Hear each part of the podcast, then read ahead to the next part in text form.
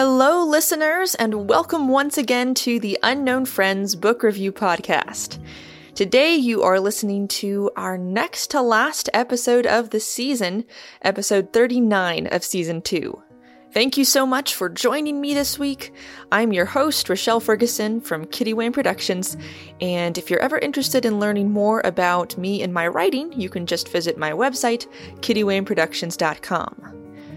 Now, currently on Unknown Friends, we're in the midst of a series of book reviews, which we'll be wrapping up next week in our final episode.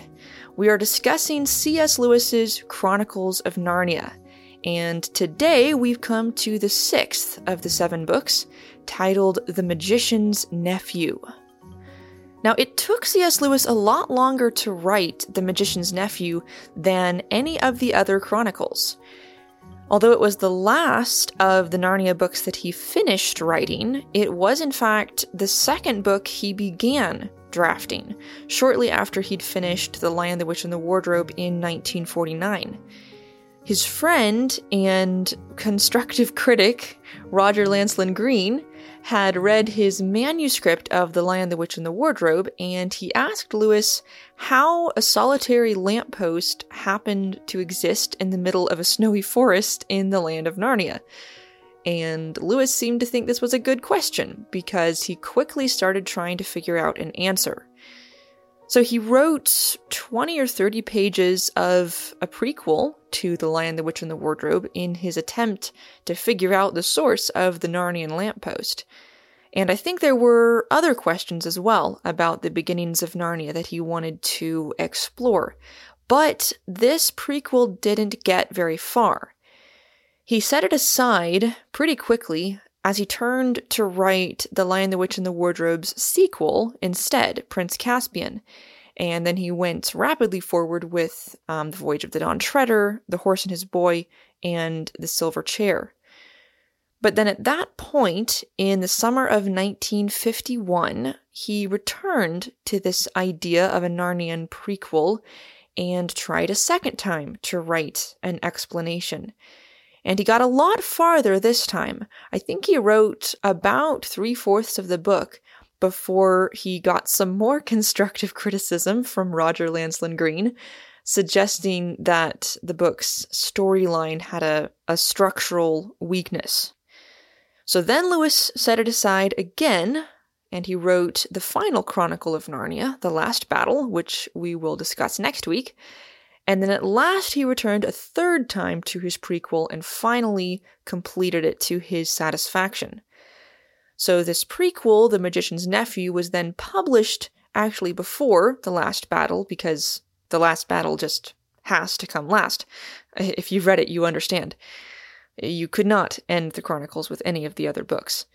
So the Magician's Nephew was published in 1955, a year after the publication of the fifth Chronicle of Narnia, The Horse and His Boy. So, what kind of prequel is this book? How much backstory does Lewis actually give us for the Land of Narnia? How far back in time does he go? Well, there's kind of two answers to that last question, at least since time in Earth and time in Narnia don't always stay in sync. As we've seen in the other books, any number of years may pass in Narnia while only a short amount of time passes on Earth. So in Earth time, Lewis's prequel is happening about 40 years before the events of The Lion, the Witch, and the Wardrobe. So, of course, none of the Pevensie children are involved. They won't even be born for many years still. But one character from The Lion, the Witch, and the Wardrobe does show up in The Magician's Nephew, and he is, in fact, the hero of the story. Digory Kirke is our hero. And in The Magician's Nephew, he's a young boy, but in The Lion, the Witch, and the Wardrobe, he is a middle aged bachelor professor not unlike C.S. Lewis himself. And he is, in fact, the Professor Kirke in the first book, to whose country house the Pevensie children are sent to be safe during the air raids.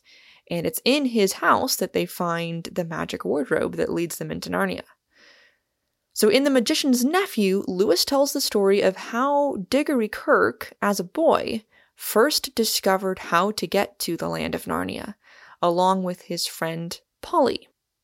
So, Digory Kirke lives in London with his mother, who is very ill, and his Aunt Letty, a practical, well meaning woman, and his Uncle Andrew, who is a not well meaning man. Actually, Uncle Andrew is secretly a magician, or at least a wannabe magician.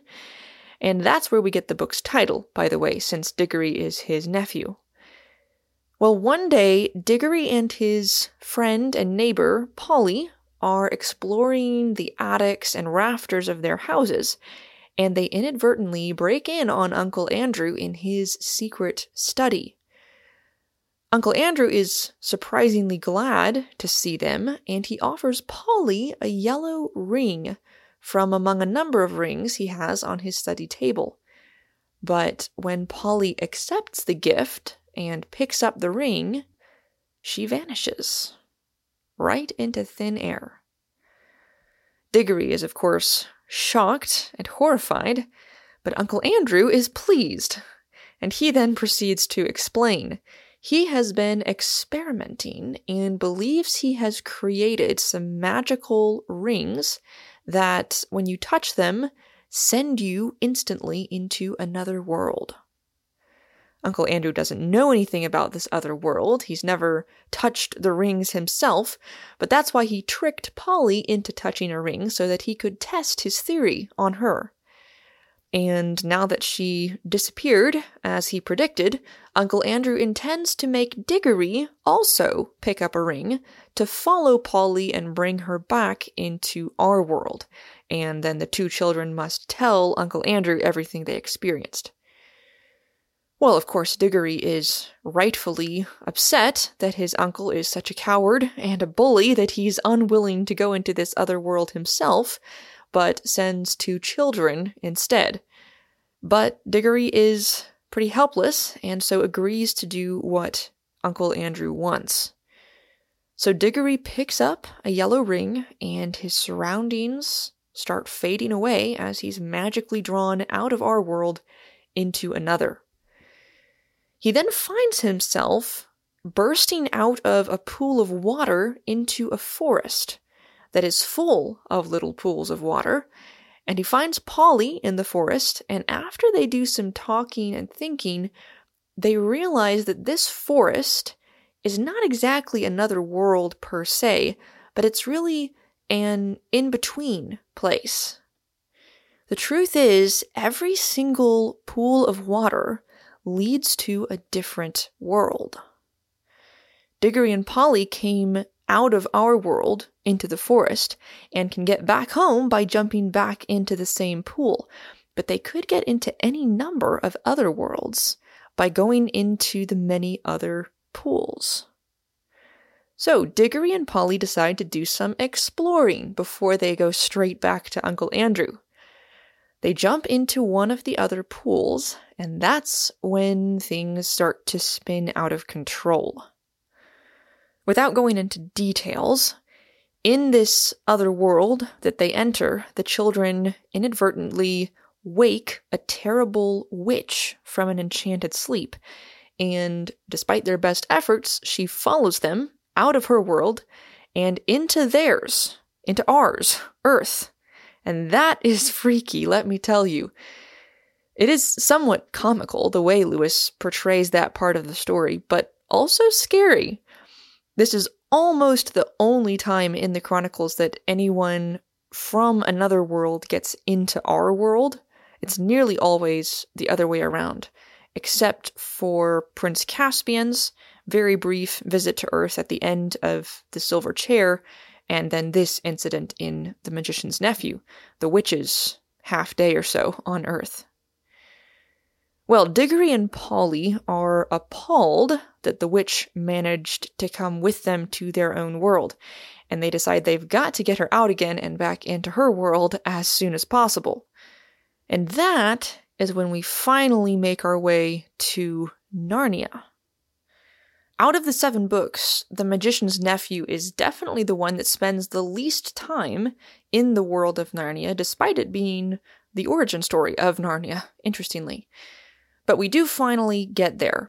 So Digory and Polly mistakenly take the witch not back to her world, but into a completely different world, one the children have not visited before. And it seems to be an empty world. They find themselves in utter darkness and silence, and they're at a loss what to do until they hear something. They hear the beginnings of a song. And in time, they realize they're witnessing the creation of a new world. And a great lion is the one singing it into life. And lots more happens that I won't spoil. Digory and Polly still haven't properly dealt with the problem of the witch. Digory is also troubled by his mother's illness and hopes to find some way of healing her. And Uncle Andrew needs to learn to stop tinkering with magic that he doesn't begin to understand. But unfortunately, he's not a very teachable person. But that is at least the setup of the story and some of the conflicts that it raises which need to be settled. And as in all the Narnia books, when the children finally meet Aslan, that's the meeting that will change their lives forever. And he's the one who can ultimately help them through all the difficulties they face. But he doesn't just magically wipe away their problems. He gives them tasks, a quest, like he so often gives to the children who enter Narnia from our world. And Digory and Polly must trust him and obey if they hope to find answers to all their questions. So, thematically, there is a lot going on in The Magician's Nephew, and we can't cover it all in this episode. But here are a few of the concepts that stand out the most to me. As you can tell, this story is about creation, about life, and it's also somewhat about destruction. As in all of the Narnia books, C.S. Lewis shows us the true natures of good and evil with unmistakable clarity. Goodness means life, evil means death. Aslan creates and gives and blesses. The witch kills and steals and curses. This this may seem too basic to be important, but it is so important. Especially in a book written first and foremost for children, I think it's vital to show the reality of good and evil. The truth that good is good for us. Not just in some theoretical, purely ethical sense, but in a palpable, experiential sense. Goodness brings joy and peace and, and beauty and adventure and all those wonderful things, and evil brings only the opposite. That reality is perfectly pictured in The Magician's Nephew, and of course in all the other chronicles. And I should add, of course, evil sometimes appears to be attractive, even though it truly holds no real life or satisfaction. And C.S. Lewis portrays that as well. The witch in The Magician's Nephew is, in some sense, a stunningly beautiful woman. But as soon as you see who she is and what she does, she is absolutely repulsive. Even the children recognize this. Well, in fact, they pick up on it a lot sooner than some of the adults. Certainly much sooner than Uncle Andrew does. But you put the witch next to Aslan, and her appeal can't come close to matching Aslan because she is hollow. She's treacherous and cruel and self serving, whereas he is just and gentle and self giving. So, on the surface, evil may momentarily appear to be attractive, but if you look beneath the gloss, or better yet, put it side by side with goodness, and there's no contest. Now, all this said, there is a very interesting point C.S. Lewis makes in this book through the character of Uncle Andrew, which adds an important layer to all this. I've been talking about seeing good and evil for what they truly are. And Lewis points out that if you really want to see clearly, you can. But if you don't want to see clearly, you won't. Good and evil are what they are, and that doesn't change. But when it comes to our perception of them, it is unfortunately true that people see what they want to see. I think one of the most thought provoking quotes from The Magician's Nephew is this one. Lewis writes, What you see and hear depends a good deal on where you are standing. It also depends on what sort of person you are. And Lewis goes on to portray this reality playing out through the character of Uncle Andrew.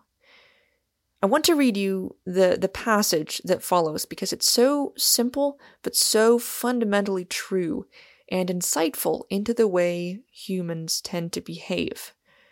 So, this is how Lewis's narrator describes Uncle Andrew in this scene. When the lion had first begun singing, Long ago, when it was still quite dark, Uncle Andrew had realized that the noise was a song, and he had disliked the song very much. It made him think and feel things he did not want to think and feel.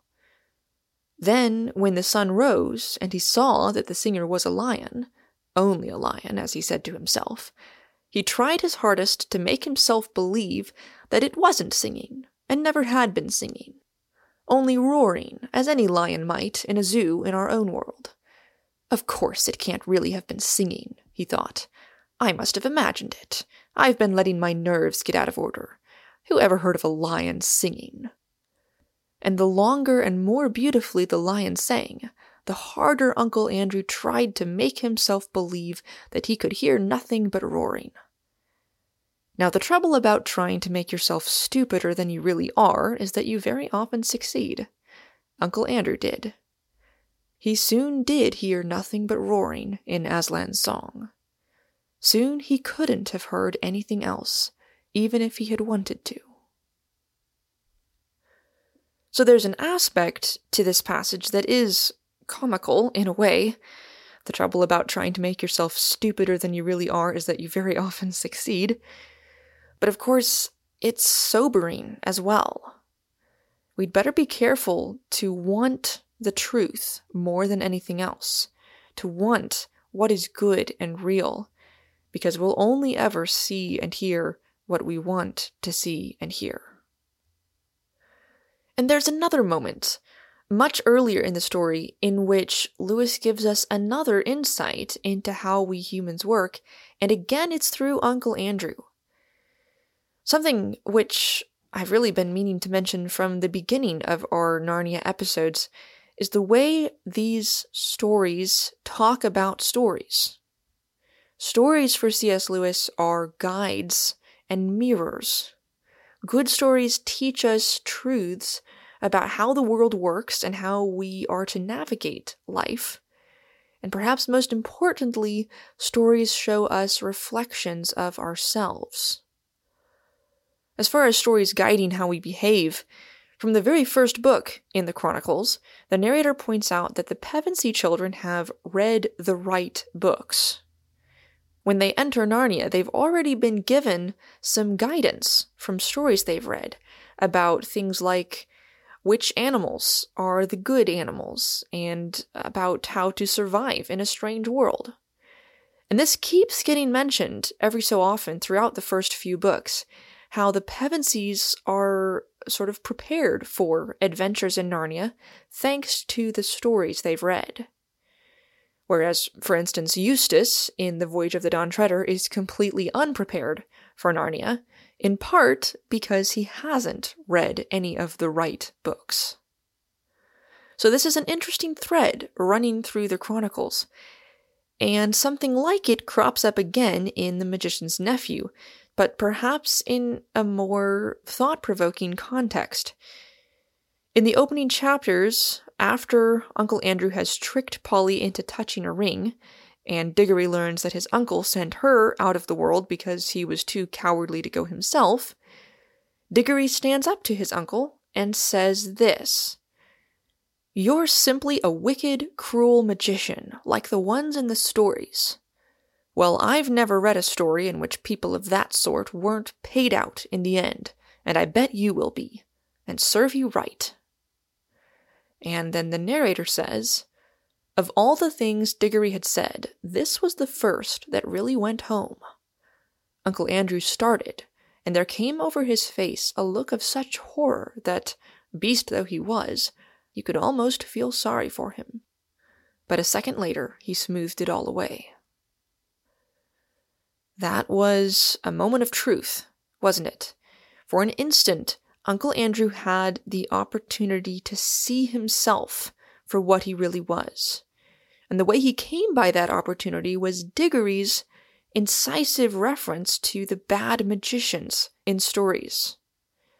First of all, Digory had to have read the right stories in order for him to be able to make sense of the strange events that are suddenly happening in his life, learning that his uncle is a wannabe magician, not to mention a manipulative coward. And so, because of what he's read, Digory recognizes the type, you could say, the character type of the bad magician, the wicked conniver. And he points this out to his uncle. And Uncle Andrew, for a moment, is shown his own reflection in stories. He is an example of that character type, and therefore his fate will be the terrible fate of that character type if he doesn't change.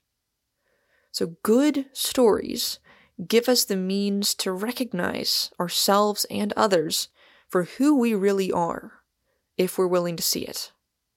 As we've already discussed, we only see what we want to see, which is why, after just one startling moment of horror, Uncle Andrew can shake off that instant of self knowledge.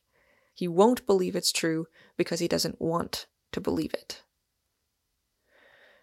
And the last quotation from The Magician's Nephew that I want to share, which ties in to much of what I've been saying, is a very short but challenging statement made by Aslan near the end of the book. He tells Digory, All get what they want. They do not always like it. We humans want a lot of dumb things, frankly. Half the time, we don't even know what we want exactly, or we want things that aren't even real. But most importantly, a lot of the time, we want things that don't make us happy when we get them. One of the core concepts of C.S. Lewis's stories, and his nonfiction as well, for that matter, is the simple fact that human beings tend to spend their lives wanting and pursuing things that just aren't worth having. Things that will hurt us, or at the very least, not satisfy us when we get them. And we will get them in the end. Too often, that's the tragedy that we do get what we think we want, and it turns out to be a nightmare instead of the dream we expected. All get what they want, but they do not always like it. I have to also bring in something Lewis says in his essay, The Weight of Glory, which he wrote in the early 40s, and he, he just expresses this so powerfully. He writes, it would seem that our Lord finds our desires not too strong, but too weak. We are half hearted creatures, fooling around with drink and sex and ambition when infinite joy is offered us. Like an ignorant child who wants to go on making mud pies in a slum because he cannot imagine what is meant by the offer of a holiday at the sea. We are far too easily pleased. C.S. Lewis, in all the stories he wrote, I think, hopes to challenge us inspire us to want things worth having, to accept the infinite joy offered to us, instead of marching blindly on towards the mirages that we foolishly desire. We're going to get what we really desire. We'd better consider carefully what we truly want, lest we settle for things that will never make us happy. Lewis wants us to want infinite joy because it is attainable. I imagine we'll talk a bit more about some of these ideas next week in our discussion of the last battle, because there is some thematic overlap. So I will conclude here for today. There's lots more that could be said about The Magician's Nephew, and although I am out of time for this week's episode, if you have thoughts or questions about the book you would like to share with me, I would love to hear from you personally.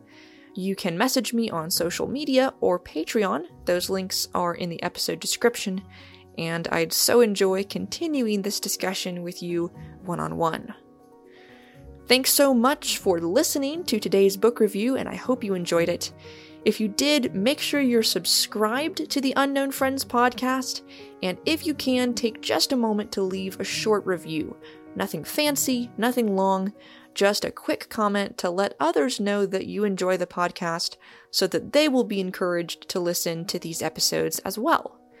Thank you so much to those of you who have already left reviews. I really appreciate it.